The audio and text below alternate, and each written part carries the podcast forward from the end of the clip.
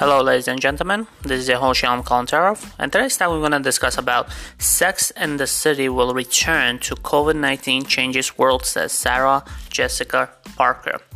The new Sex and the City miniseries won't pretend it's been before times. Sarah Jessica Parker told Vanity Fair that the pandemic will obviously be part of the storyline because that city these characters live in and how that changes relationship once friends disappear. I have great faith the writers are going to examine it all. The HBO Max miniseries titled And Just Like That will catch up with the characters from the iconic former series Parker started.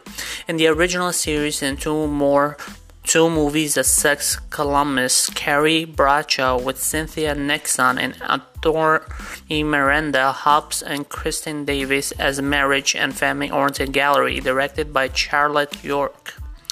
Missing in the action from the new series is Kit, Kim Cattrall, who played Samantha Jones. Carol opened out of the new version. The HBO series ran for six seasons from 1998 to 2004, returning for the two theatrical release films in 2008 and 2010.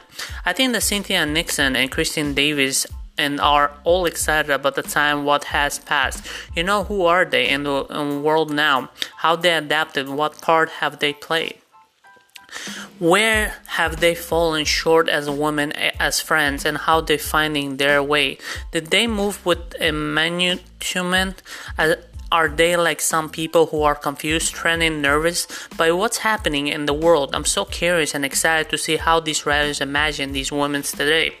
Earlier this month, Parker and her star shared a short clip of a new series that City and shown of Carrie Bradshaw and Type Away. And just like that, she, she writes a freak with perfect use in the show's narration before Bradshaw types. The story continues. Michael Patrick, King, and Parker, Nixon, and Davis are exclusive producers on the 10th episode limited series production on the half hour segment and scheduled for the late spring in New York City.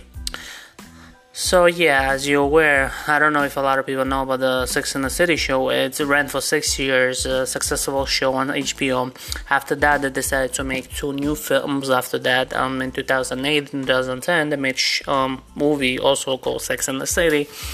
Um, I mean, the show is pretty amazing because I I grew up in New York myself, and it actually explains how New York is all about and what it is and how people react. They're always fast, they're always angry, they're always sleeping around with other people, you know.